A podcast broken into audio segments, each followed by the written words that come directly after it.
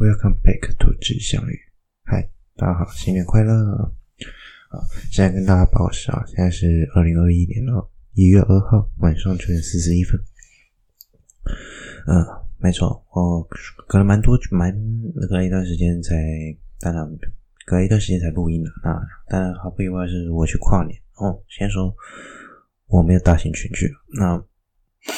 等一下，最后跟大家聊这件事情好了。我们对于这次跨年有些不入场或者改用线上举办，以及这次寒冬的一些、看法吧。OK，我们现在讲讲今天我想讲的主题，就是关于二零二一年天有什么好说好看吗？或者是比较关于天文的天象，你可以去关注以及去注意的。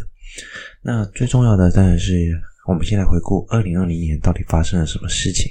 今天 podcast 种类还蛮多的哈，可能会有地科，可能会有我对二零二零或二零二一的期许。OK，好，废话不多说，我们就准备开始喽。首先回顾二零二零，你还记得多少有关天文奇观的事情或天象的事情？嗯，对于来我来说啦，回顾二零二零哈。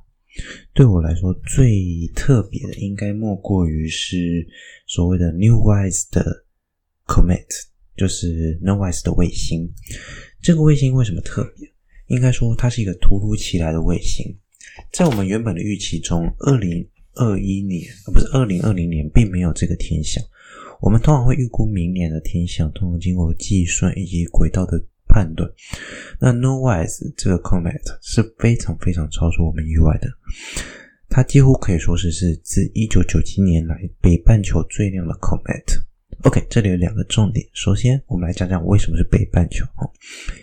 卫星的轨道呢，有时候南半球并不会看到，因为它越过的范围可能南半球看不太到，就算看到，也许不是南半球最亮的。那这么说好，那一九七九七年到底是谁？没错，一九九七年是个分界点。当年一九九七年，距离接近我们的卫星是非常有名的，叫海尔波普。海尔波普是个非常非常漂亮的卫星，也非常大，它的亮度甚至会比哈雷相比并没有差距太多，甚至会更亮。它的绝对星能达到负一，负一是什么程度？负一就差不多跟我们夜空中。最明亮的那颗天狼星几乎一样亮，跟已经就是已经比应该这么说，它都已经亮到可以变成负值。你可以想象它到底有多明亮，基本上就像是一颗明亮的恒星高挂在天空中哈。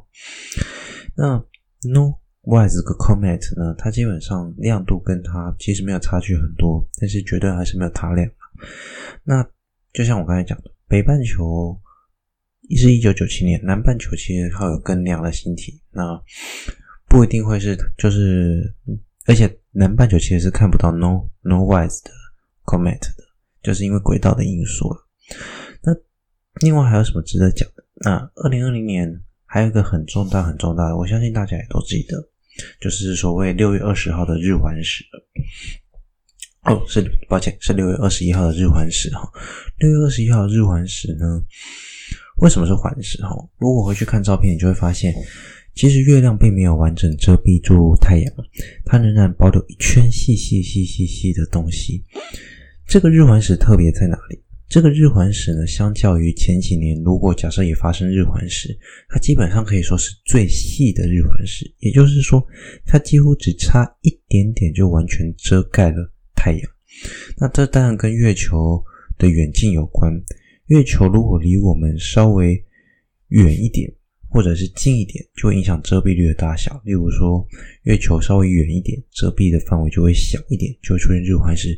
离我们近一点，它的影子基本上可以罩住整个太阳的时候，我们就会看到的就是日食，嗯，我们俗称日全食了。OK，那我们要说的就是，这里可以跟大家预估，下一次如果要出现环食。像这样的环食，但不可能不会那么细，会稍微粗一点，但是是环食，大概要在二零，就是哦，不是二零，是二二一五年的六月二十八日，目前预估是在那时候，基本上就是两百多年后了，我们应该看不到。在下一次日食，日食是二零七零年的四月十一号。假设够年轻的朋友，我也应该还有机会啊，如果活得够长，我也还有机会碰到这次日食。二零二三年呢，是四月二十日的，就是日偏食，不过它只有吃掉大概零点一五个角秒，非常非常小，可能甚至不太明显。OK，哎，稍等我一下，我调个位置。OK，刚才那个噪音蛮大的啊。OK，那这个原则上，我像刚才讲的环食啊、日食啊、偏食。这些时间点是因为你在台湾。假设你去别的国家，其实实际上就像我之前说过的，日食跟月食其实无时无刻都在发生。那就是你，它只是它大或小。那如果你想看到比较明亮，或者是比我应该说比较明显的一些日食或环食的话，你就要世界各地到处跑。那。有些地方是可能甚至要跑到南极或北极，那那些地方可能就比较难进去了。那何况现在还不能出国，我们也不能确定明年确认的出国。那有些人就是专门追去追逐一些日食或环食的人，那他们就会世界各地到处跑。我觉得这个也是要财力很够了，要考量一下自己的经济能力啊，还有出国的范围。OK，好，接着下一个可以值得期待的，应该就是所谓的。火星冲，火星冲是发生在今年去年的十月十四日，它的离我们的接近度高达二十二点五七焦秒，然后其实已经离我们非常近了哈。我们看到大小是这样。那为什么火星冲值得讲哈？火星冲因为它的轨道问题，它其实它在所谓的太阳系系统里面，它相对椭圆，所以因此它的冲不会那么的常碰到，而且过。距离我们相对来说，我们轨道上的运行的周期啊，环境因素，我们不会那么常遇到火星冲，或者就算遇到了，也不会是很明显的大冲了。那我们目前预估下次的大冲大概是二零三五年的九月十六日，那一次大冲会更明显，差不多落在二十四点五六角秒左右，平均大概是十五年到二十年会有一次大冲，火星的大冲。嗯、事实上，二零一八年的火星冲大概是二十四点三焦秒，事实上跟这次比更大，也比下一次的相比没差多少。可是那一次好像没有太多注意，就是因为它上面火星刚好发生沙尘暴，地表的结构没办法看得很清楚了。不过我觉得沙尘暴也是个很好的观测机会，毕竟我们对于火星的气候还是有很多可以去了去要了解的地方。OK，再来就要讲讲另外一个可能大家会很在意的，就是我刚才讲火星冲，那为什么没有去特别把摆在前面讲一个叫做木木土星的合相？呃，其实实际上木土星合相更值得讲啦，是没有错。但是我会把它放在那边，是因为火星冲其实它不是那么常发生，是非常特别的，所以我会把木土星。放比较后面，但你要说它合相，当然也是，毕竟他们两个难得要遇到这么近的几率，大概是每十九点六年发生一次。但事实上，你会看到很多新闻写说，如果下一次或者是在上一次那么接近，差不多都大概落在四百年左右。为什么会是这样子呢？我们先回顾一下。今年是二哦，去年是二零二零年发生木土星合相，也就是说，差不多往回推四百年，上次最接近的木土星合相，差不多是在一六二三年。这年的其实实际上应该这么说哈，一六多年的木土合相呢，不太容易算是，因为这么说好了，因为它四百年的时候，这时候因为。它非常接近太阳，所以很不容易观测。假设你再往回推，大概就是八百年前，一一一二二六年，这时候呢，应反而应该说是更接近，而且更好观测。所以实际上应该说木土合相似乎是每八百年比较容易看到一次哈。嗯，不过其实这个就跟观测角度上有问题啦。有些新闻会写四百年，是因为的确啦，四百年可能会有接近的一次机会。但是因为我们轨道上其实去计算是十九点六年，大概二十年就发生一次。但因为考量到观测角度和位置问题，其实实际上而言，我会这么说啦，就是真的还是得碰运气啦。你如果有些写四百年、八百年都对，啊，八百年的一二二六年那一次是有观测记录，而且是相对比较完整，因为比较好观测。那我们就来说说下一次可能比较好观测的时间点，其实蛮近的，二零八零年啊，日食之后，假设你二零七零年的日食之后，假设你。嗯，也不能这样说啦，但是就是再过十年，你就有机会看到下一次的木土合相。那时候你可以再起来，如果还爬得起，嗯，不，不能说爬起来，就是可以起来看看。OK，好，嗯基本上这是所谓二零二零年的一些回顾。当然，年末就是去年年末就是双子星流双子座流星雨，但因为地球的轨道持续在运转，每年都会有一些流星雨，双子座流星雨，明年其实也会发生哦。OK，只是可能位置没有那么好诶。好，我们就来讲讲二零二一年。既然介绍完二，回顾完二零二零年，我们来回顾二，讲二下二零二一年会有几个大事吼。明年全球大概就是会发生两次日食跟两次月食吼。那跟地球台湾相关的大概就是六月十日的日环食，还有十二月四日的日全食。哦，不过嗯哦。对不起，这个是全球的。对不起，六月十日的日环食跟十二月四日的日全食，嗯，因为他们地点不佳哈，你如果要去观测的话，都在极区哈，那基本上你要进得去，而且要到那里哈。那月食的部分在五月二十六日，但是时间点不太巧，他们如果全食阶段差不多是十八点六分钟，但是它从月亮月亮刚出来就已经开始食神了。也就是说，它应该是吃了接近食神，所以月亮刚升起就发生食的现象。到食神的时候，它还很接近地平线，这时候就很仰赖你所在的位置，尽量是找海边空旷的地方，就是视野开阔，你比较容易看得到。哈，那就是大概在开始期。六点七度到十度，基本上就结束。尽量要选择在东边，然后视野开阔地方比较好观测。那再来就是明年还有月偏食也是有，那也是月初代时哈，也是月亮刚生出来就偏食，偏食的角度蛮大的哈。可是因为它大概在刚开始之后，就是刚生出来之后，基本上就已经接近食神，你大概就只能看到后半段的部分。好，另外就是所谓的流星群呐、啊，流星雨啊，应该说大就是比较大的流星雨。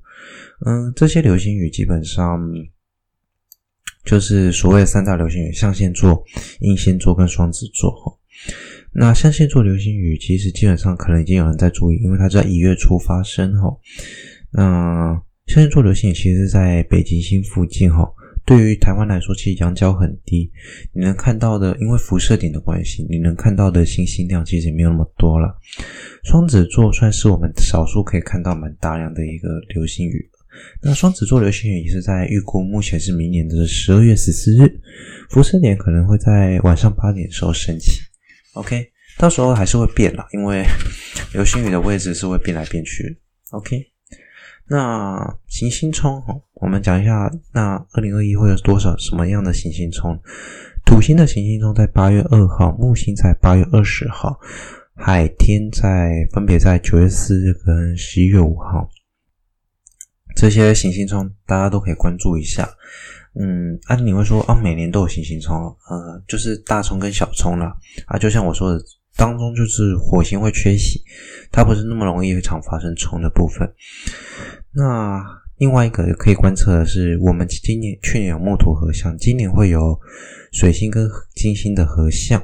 不过因为很接近日落，在日落后非常靠近地平面的地方，观测上是有一些难度的。所以如果你有你们你有兴趣的话，就尽量朝西边，然后一样视野开阔的地方去做观测。OK，好。来讲讲我比较 care 的主题，就是明年二零二一年。如果你有最近在关注一些太空天气啊，或新闻的时候，你会发现大家开始关注太阳的活动。没错，我们的太阳已经休息好一阵子，大概平均每十一年休息一次，二十二年完成一个循环，就是每二十二个年会完成一次循环，十一年会发生一次活跃期。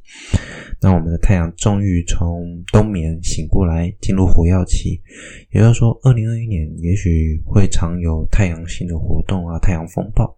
那不一定。那不管怎样，黑子活跃是个非常有趣的画面哈，你会看到有很多斑点。那太阳风暴也是让我们能够更理解地球磁场以及太阳的磁场结构一个很重要的机会。你会说，为什么是太阳磁场？太阳的磁场是受到太阳风的挤压，才会有更明显的表征。我们可以借由太阳风的侵袭而更理解所谓地球磁场的变化。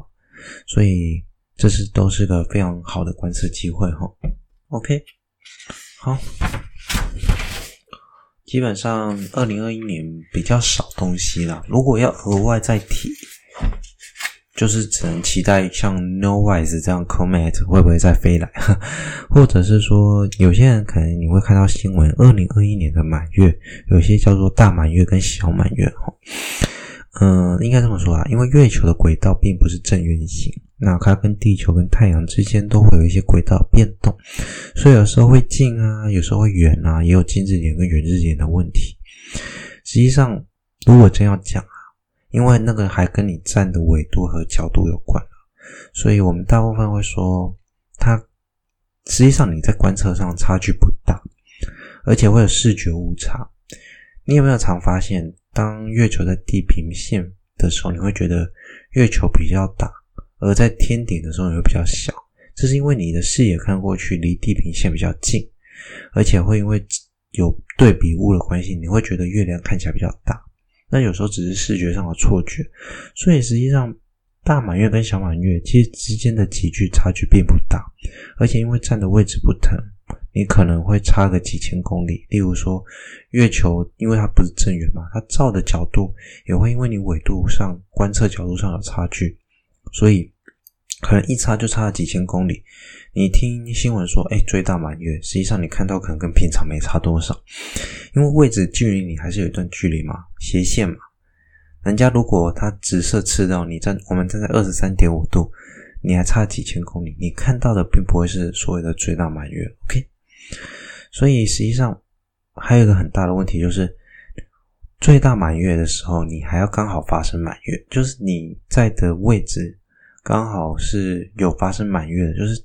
刚好它不会有实亏或盈亏的现象的时候，刚好遇到满月，所以实际上这是个非常难去形容或发现的事情，所以不用觉得说，哎，最大满月好像了不起，当然也是可以看一下，因为月亮的确可能会比平常稍微大那么一点点，但是不用太 care，就是这个我个人觉得是说，是你如果要观测可以，但是就一样，就注意好。该观测的一些安全，那你又没观测到，也不用太 care，因为也许对我们来说最大满月，也许反而是人家新闻报后隔天，因为毕竟差几千公里嘛，有时候因为一点落差，差几公里都有可能发生。OK，好，基本上讲到这里二十分钟，差不多二十分钟了哈。回顾了一下二零二零的天象跟二零二一的天象哈，那要说我最期待的，当然还是太阳黑子的相关研究吧。这是我觉得比较有趣的地方哈。明年要有一个新的循环的第二十五周期，我们常说一个周期就是二十二年了，所以它是我们目前观测第二十五个周期。你可以说是地球的年啊，或者或者说太阳的年啊，讲错。OK，那我们来讲讲，就是来讲一下，我们来讲回稍微回顾一下二零二零发生什么事哈。当然，大家可能会讲很多疫疫情或什么的，我们来讲讲跨年好了。先来讲跨年，我有去跨年，那小朋友就跟朋友小聚一下了，不是大型集会的跨年，这点我要先澄清。啊，我刚才有说过，就是关于跨年停办或者是限制入场这件事情哦。嗯，我刚好去跨年的朋友大部分都住在台北，我也是的确去台北跨年。那我我认为我认为这么说好了，柯市长他站的立场是，他认为陈部长已经说，陈时中部长已经说，目前到现在可以断定社区算是安全，因为本土案例过了之后还是算安全，所以他认为只要做好防护措施，一样可以办。那我有问，我其实就很好奇，其实我不知道这里有没有住在台北的听众，或是你们是住在北部区的。就问他说，台北对于疫情的看法。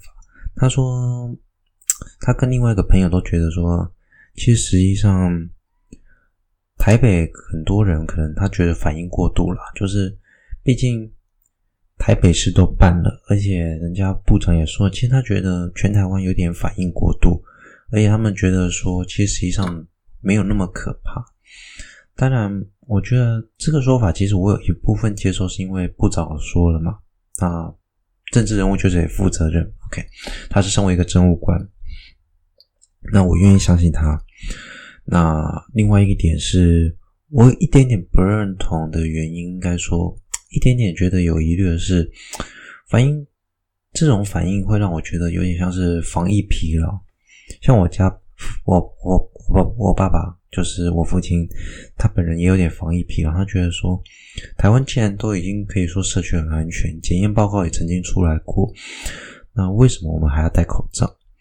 那实际上，嗯，的确啊，我自己偶尔也会有那种防疫疲劳。可是我觉得，现在不戴口罩像是一种不尊重别人，或者是也不尊重自己的一种方式啊。我觉得不管怎样，还是做好防护措备设备，因为。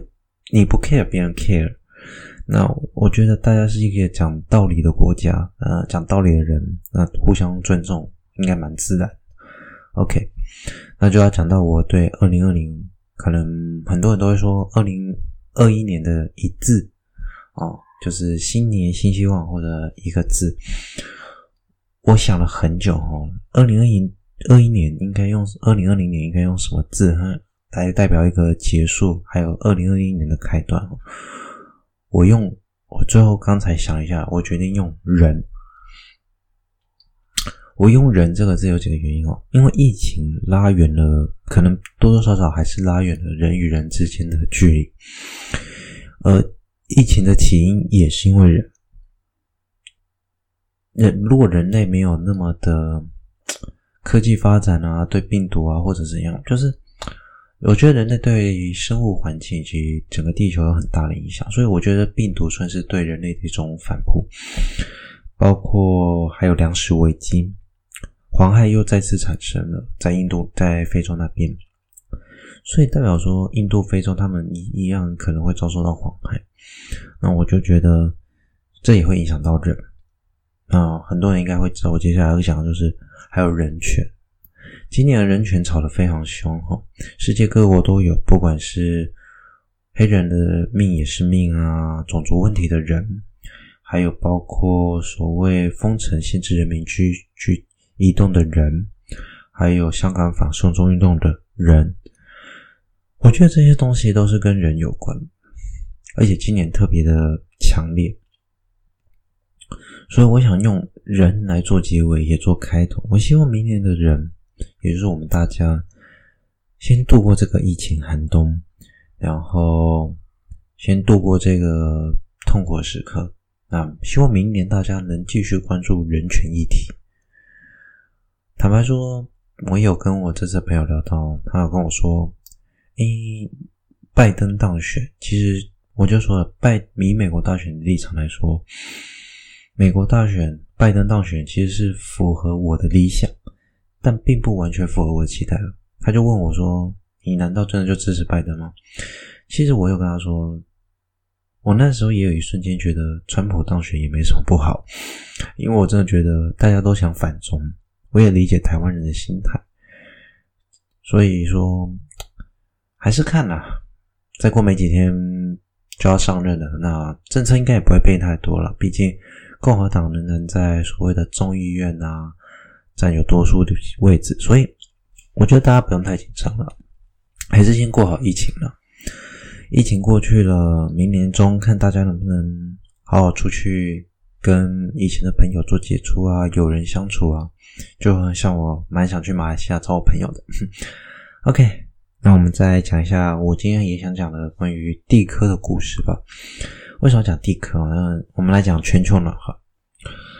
全球暖化到底是真议题假议题？我之前有讨论过，应该说我讲的是环保是真议题还是假议题？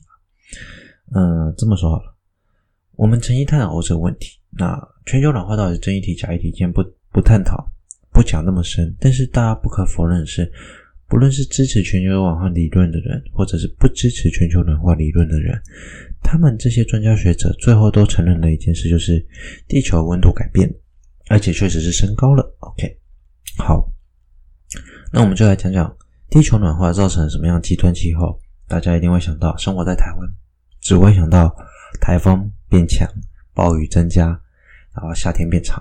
OK，事实上。这次如果有在看新闻啊，发了一些科学文章的，一定会讲到这次突然降温的寒流，以及四年前霸王寒流的因素，也就是北极震荡。之前我们在二零一四年叫做霸王霸王级寒流，然后讲什么那个喷流。OK，Anyway，其实这个就是全球暖化所造成的现象哈。原本北极区是非常稳定的，它有一圈自己的喷流，把自己锁在那里。当全球气温升高之后，热空气会逐渐占有更多的，暖空气会占有更多的位置，它会影响北极圈喷流的形状，而导致北极区的喷流形状改变，冷空气被锁的位置当然就改变，有点像原本的是一个正圆形，而变成了一个阿巴圆虫变形虫，所以你就会看到画圆。那个正常的图形不是画一个圆圈吗？他们北极震荡会突然变形，然后有一圈就画下来，扫到台湾的某个区，某扫到台湾，刚好那些尾巴扫到台湾，所以台湾就受到冷空气的影响。那这些北极圈，您可以想象，就是北极圈的那一圈的外圈变形了，导致北极圈的冷空气有机会南下。事实上，这就是全球暖化造成的另外一个问题。其实气候变成两极化，不是过冷就是过热。所以，全球暖化的意思是整个气候的改变，而不是天气。我们常讲，常在讲气候预报，那叫做天气。气候是长时间的演变，也就是说，全球暖化造成的是气候的改变。那气候一旦改变，就是长时间的影响，也造成了什么影响呢？就是说，我们以后可能就只有夏天跟冬天。夏天跟冬天会变得一样长。我们常说四季嘛，你可以想想看，现在夏天一热，热大概就是六个月，半年；冬天半年，然后冬天会非常冷，夏天非常热。我们只能存在于这两种极端气候，这就是全球暖化所会造成的影响。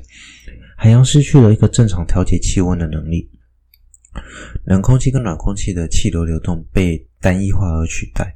不再气全球气候可能不再变得那么的复杂，而是单纯走向某一端的极端变化。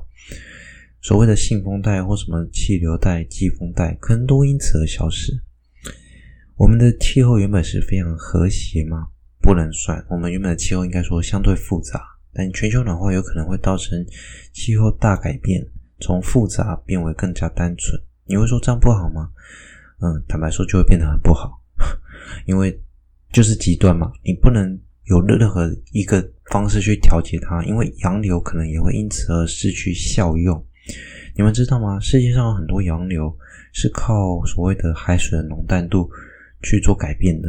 你如果海水面积变少或海水量改变，例如说北极的冰融化流进海洋，盐度改变就可能使某几条洋流消失，洋流消失就有可能是气会导致。某些地方从沙漠变成淹大水，或者某些淹大水变成沙漠，这些东西是有可能影响生物的走向以及人类生存环境的改变。OK，所以二零二一年那个字嘛，人这个东西终究还是人。我常说环保是真议题还是假议题，这很难说。但是如果不做环保，如果我们不我们不做某一些方面的节能，就会像现在，我们需要节水、节电嘛？那你说我是不是个节水的人？坦白说，我蛮浪费水的，非得得自己承认，我自首我蛮浪费水的。嗯，我不知道自己能做到什么程度啊，但我浪费水、浪费能量的部分还蛮多。但是我出去吃饭，我应该说，我如果买便当，我尽量少拿塑胶制品，这样可以吧？我我尽量去做啦。那我希望大家也可以跟我一样，尽量去在某些地方做一些环保。不管它，你觉得它是真一题假一题，但不论怎样，它确确实实影响了我们的生活和环境。让我们一起为这个目前我们只能全宇宙找到唯一一个我们可以生存的星球，好好保护它。